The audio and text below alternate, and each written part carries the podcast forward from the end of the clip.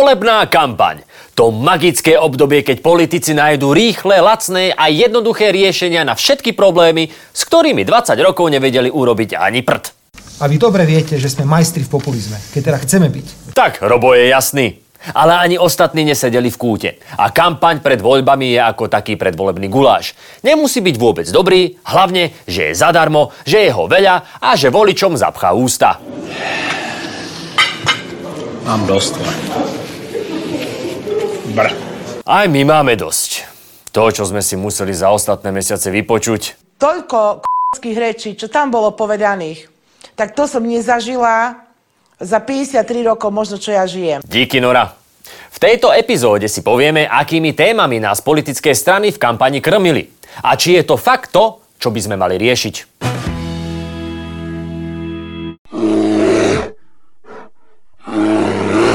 Že aj politika má uhorkovú sezónu, sme zistili hneď na začiatku leta. Populisti si na chvíľu dali pokoj od hejtovania ľudí a hejtovali medvede. Pýtam sa, kedy tu bude stop nesmyselnej ochrany živočícha? Priatelia, som taký nasratý. A vôbec nebol sám.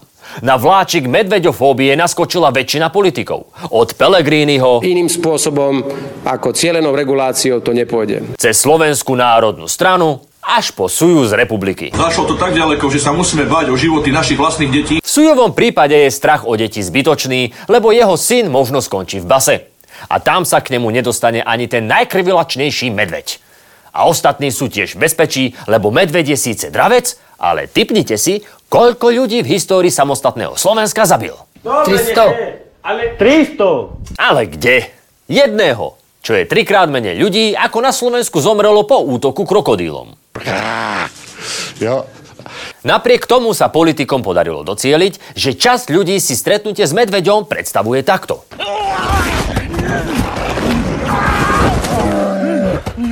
Pritom obvykle to vyzerá takto.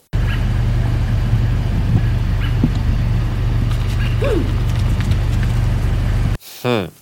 Že by politici zase niečo nafúkli a akurát nám tým urobili medvediu službu?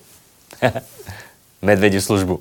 Chápete? Predpokladám, že medvede budú strašiť niekedy do konca augusta. Tak aj bolo. Medvede sa po lete stiahli a tak sa uvoľnil priestor pre novú tému.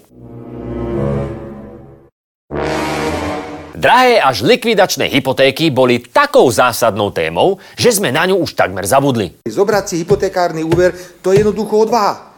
Na 30 rokov, na 20 rokov, na celý život, veď to je hrozné. No veď toto. Fico sa hypotéky bojí tak veľmi, že si doteraz nekúpil vlastný byt. A to je človek s hodinkami za 20 litrov. Čo potom my ostatní chudáci? Minister sa čuduje, no toto bezdomovca ľutuje. Jedno sa Ficovi ale musí nechať. Vie si parádne ukradnúť e, predvolebnú tému a poriadne ňou zasmradiť celý politický priestor.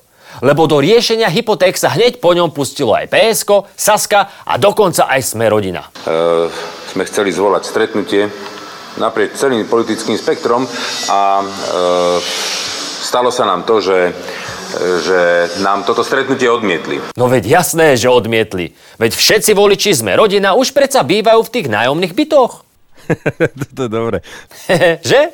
Našťastie tu máme mbs a premiéra, ktorí si nepotrebujú robiť kampaň. Tie hypotekárne sadzby boli dlhé roky abnormálne nízke a aj teraz ešte po tom zvyšovaní sú nižšie ako napríklad vtedy, keď sme vstupovali do eurozóny. No hej, to si málo kto pamätá, lebo to bolo už pred desiatimi rokmi. Ale hypotéka za 5% úrok bola perfektný deal. O 5% vtedy mohli mnohí iba snívať a ani ich nedostali. Tak ako dnes Miky, alebo Sulík, alebo Kolár, alebo Heger. Retro je zjavne v móde, lebo okrem 5% hypoték sa vracia aj ďalší strašiak slušných Slovákov. Migrant. Ale nie tento. Pamätáte si ešte utečeneckú krízu z roku 2015? Asi ani veľmi nie, lebo vtedy nám sľubovali 100 tisíce krvilačných moslimských hrdlorezov a Čo sa stalo? Nič. Hrdinom boja proti nelegálnej migrácii bol v tom čase Donald Trump z Vyšu, a.k.a. Viktor Orbán.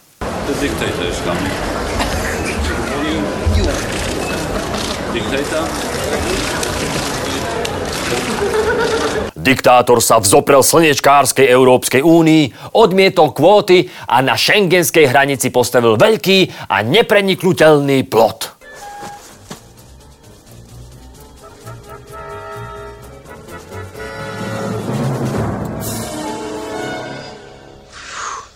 No ale to bolo pred 8 rokmi. Teraz ten istý Orbán prepustil 1400 migrantských prevádzačov z basy a tesne pred voľbami ich poslal preč z krajiny. Niekto posiela Ficovi na národky koňak, niekto migrantov. Migranti sa síce nedajú vypiť, ale za to sa na nich dá urobiť parádna kampaň. Sadnite do auta, choďte do veľkého krtiša, postavte sa na 20 metrov od tej haly a prepašte, poviem to po slovensky, pocítite, ako smrdí nelegálna migrácia. Aha, takže utečenci smrdia. A určite ani nevedia očenáš na spameť a guláš jedia s ryžou. Ale to nie je to najhoršie. Táto vláda ich sem púšťa, legalizuje ich pobyt a ľuďom, o ktorých nič nevieme, dávame nejaké potvrdenie, ktoré umožňuje, že sa to budú motať. Áno, ide o potvrdenie o zotrvaní v Slovenskej republike. A vzniklo počas vlády Smeru. Hm. Že by Fico nehovoril pravdu? A že by nie len raz? Počas našej vlády sme chránili hranice, nikoho sme sem nepustili. Fakt nikoho? Lebo podľa štatistik ministerstva vnútra bolo najviac udelených azylov v roku 2016. Hm. Kto bol vtedy vo vláde? Stále ten istý milenec. Presne tak. Boj proti migrácii v tom čase inak vyzeral aj takto.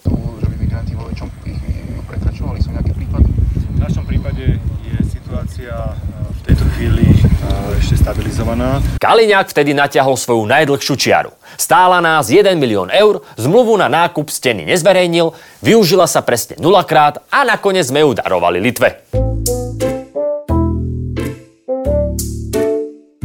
Aby sme to zhrnuli. Teraz Ficov veľký kamoš Orbán spôsobil lokálnu utečeneckú krízu. Vďaka nej sem prídu migranti, ktorí tu zostanú vďaka Kaliňákovmu potvrdeniu. A môže za to kto? Prezidentka, prezidentka, prezidentka, prezidentka, pani prezidentka. No však kto iný? Ale nebude za tým aj Šoroš? Šéfom migračného úradu, Slovenského migračného úradu, je pán Orlovský, ktorý bol šéfom nadácie otvorenej spoločnosti Soroša. Bodka. No ešte, že tak. Keď už sme pri Šorošovi, všetky jeho protislovenské aktivity u nás končia. A v takej republike si možno aj poplačú, lebo vedle nedávno prelepili billboardy.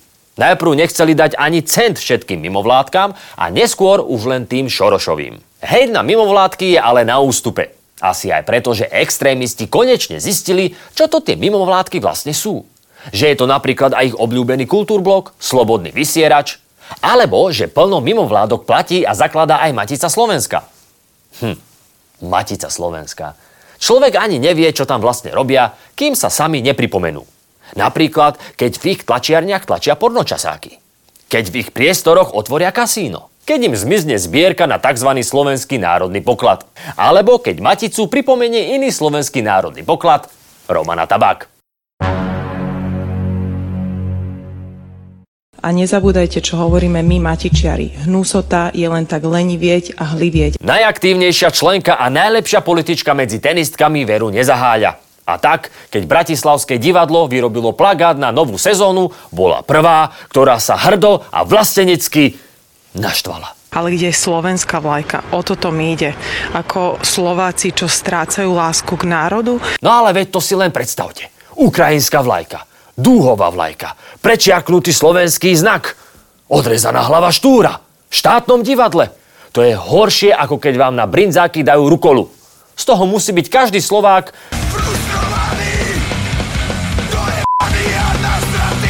Nie je to síce slovenský znak, ale gardistický dvojkríž. Nie je to odrezaná hlava, ale busta. Nie je to štúr, ale hviezdoslav. A nie je to štátne divadlo, ale mestské. Ale prosím vás, neotravujte s faktami, tu sme na proteste, na ktorom sa inak zišla skutočná smotánka. Priviedol ma sem zdravý rozum. Priviedol ma sem nesúhlas s tým, čo divadlo liberáli, slniečkári, progresívci robia so slovenskou kultúrou. Uhrik sa síce nevie vyjadriť k holokaustu, ale vie sa vyjadriť ku kultúre. Lebo je tak trochu kulturista. Tí liberáli, tie e, slniečkárske mainstreamové médiá sa stávajú čoraz drzejšími. Naozaj strácajú posledné zábrany, posledné hranice a majú tu drzosť slušných ľudí označovať za extrémistov. No jasné. Slušní ľudia, žiadni extrémisti. Čo vám dosvedčí aj riaditeľka divadla, ktorá musela divadlo v deň protestu pre istotu zavrieť. A prichádzali pomerne kruté maily e, s tým, že by im chceli hlavy odrezávať. E, často to bolo aj menovite, takže my chystáme trestné oznámenia, ale e, veľa ľudí sa naozaj autenticky bálo. A tí menej radikálni protestujúci požadovali aspoň odvolanie riaditeľky a zrušenie kampane. Hm. Nie je toto presne tá cancel culture, pred ktorou nás extrémisti neustále varujú? Same, same, but different. But still same. No ale keď už nič, tak aspoň videli divadlo. Síce len zvonku, ale aj to je niečo. Ešte pár protestov a odvážia sa ísť aj na nejaké predstavenie.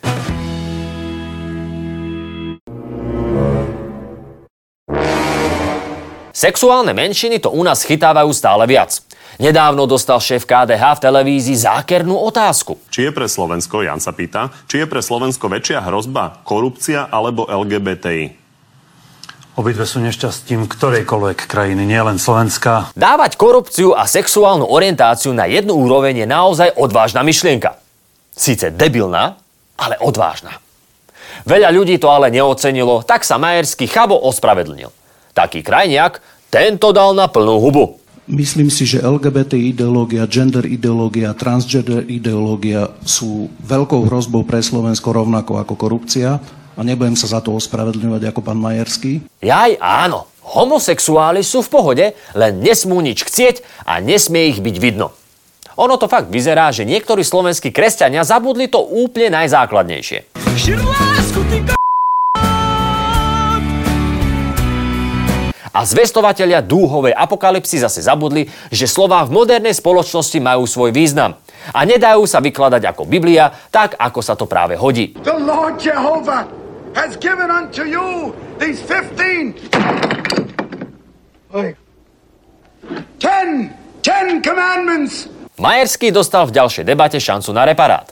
No ale zase neprekročil svoj stredoveký tieň a nechal sa nachytať. Prečo nemám mať rovnaké práva, ako máte vy? Prečo so svojím partnerom, hypoteticky, keby som nejakého mal, by som nemohol mať plnohodnotný a rovnoprávny vzťah, tak ako máte vy? Lebo popiera základné pravdy Ale ja o človeku. sa ženiť. Ja sa pýtam na vzťah. Ale veď to vám nikto nebráni. Ja mám tiež známych priateľov, kamarátov, ktorí sú homosexuáli. Aha, jasné. Klasický kamarát z hejtovanej menšiny, ktorý tvrdí presne to, čo ja. Hm. To mi niečo pripomína. Ja mám kamaráta, kamaráta cigána, my schodíme spolu cvičiť, ja vám môžem dať na ňo telefón, môžete mu zavolať, on je veľmi dobrý môj kamarát. No dobre, takže sexuálna orientácia je proti univerzálnym pravdám o človeku, alebo dokonca proti prírode. Takže manželstvo, náboženstvo, alebo čo ja viem, celibát, sú teda čisto prírodné veci, ktoré platia už od praveku? No. Ale Majerský zjavne aj sám zistil, že manželstvo v kostole je vlastne tiež proti prírode. A preto si ho nechal anulovať. Katolícka logika sa prejavila aj v tradičnom predvolebnom pastierskom dríste, e, teda liste. V ňom slovenskí biskupy v jednom oceku tvrdia, že nezasahujú do kampane a v ďalšom určujú, koho by ich ovečky určite voliť nemali. Kresťan nech teda nevolí strany alebo poslancov, ktorí podporujú ideologickú kolonizáciu, čiže súhlasia s potratmi, registrovanými partnerstvami, eutanáziou či genderovou ideológiou, alebo šíria dezinformácie, nenávisť a rozdelenie. No jasné, liberáli a progresívci musia byť fuj, to je základ. Ale strany šíriace hoaxy a nenávisť sú tiež fuj? Tak to budú mať tí kresťania vo voľbách ťažké. To je priam nemožné. A hlavne je škoda, že sa biskupy neriadia slovami pápeža Františka aj v iných otázkach. Ľudia s homosexuálnymi sklony sú Božie deti. Odsúdenie takýchto ľudí je hriech a ich kriminalizácia nespravodlivosť. Ale v tejto téme zjavne už prebehla odluka cirkvy od pápeža. Keby sme si to chceli stručne zhrnúť, tak najväčším problémom Slovenska za uplynulé mesiace je teplý medveď oblečený v dúhovej vlajke, ilegálne prekračujúci slovenské hranice, aby mohol ísť do divadla.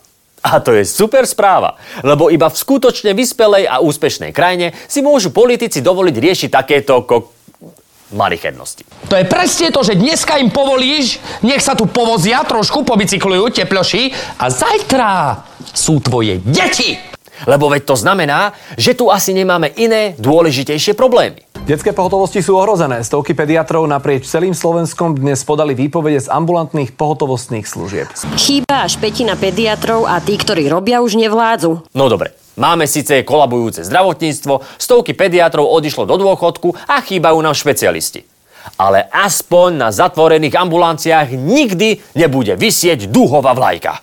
Ak nová vláda nezačne krotiť dlh, štát nebude mať podľa analytikov dostatok peňazí na základné služby. OK, podľa rozpočtovej rady dopadneme o pár rokov horšie ako Gréci. Ale viete, čo to znamená? Menej peňazí pre Šorošové mimovládky. A to se vyplatí. Samozprávy to majú tiež slušne nahnuté. No keď vám dieťa nezoberú do škôlky, lebo žiadna nebude, tak aspoň budete mať istotu, že doňho nebudú tlačiť LGBTI agendu a cestou ho nezožerie medveď.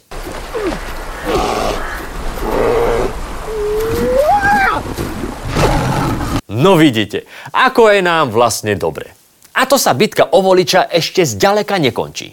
Pobijeme sa za vás v Bruseli, s bankami, s obchodnými reťazcami. Konečne nejaký sľub, ktorý Robo Fico splnil. A dokonca ešte pred voľbami.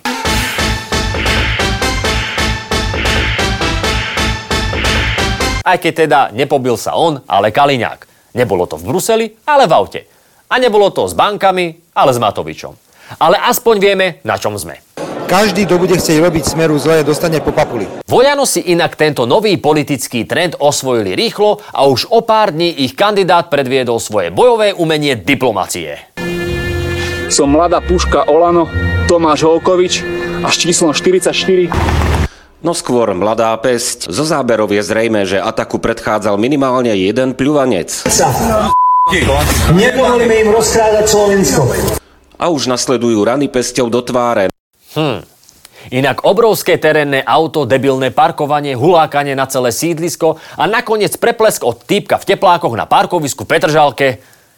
Toto nevyzerá ako boj proti mafii, toto vyzerá ako jej návrat. Spred 30 rokov. Počkaj, ne, točí ma telka. No. Aha, tento tu nakoniec chytal tiež.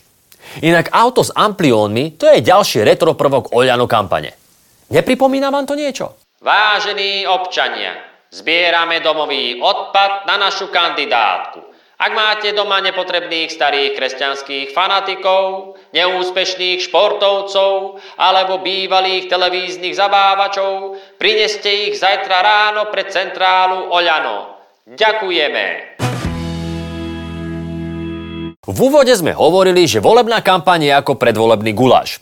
A keď ho navaríte z pokazeného mesa, plesnivej cibule a vody zo záchoda, tak sa nemôžete čudovať, že sa z neho niekto doserie a 20 rokov nemôže guláš ani cítiť. Tu je nus proste, kam sme to dojeli? Dojeli sme až k voľbám. Takmer. Už cez víkend sa ukáže, či sa viac oplatilo robiť kampaň alebo antikampaň. A hlavne uvidíme, či by sme voľby nemali rovno zrušiť a namiesto toho nechať politikov dávať si po papuli.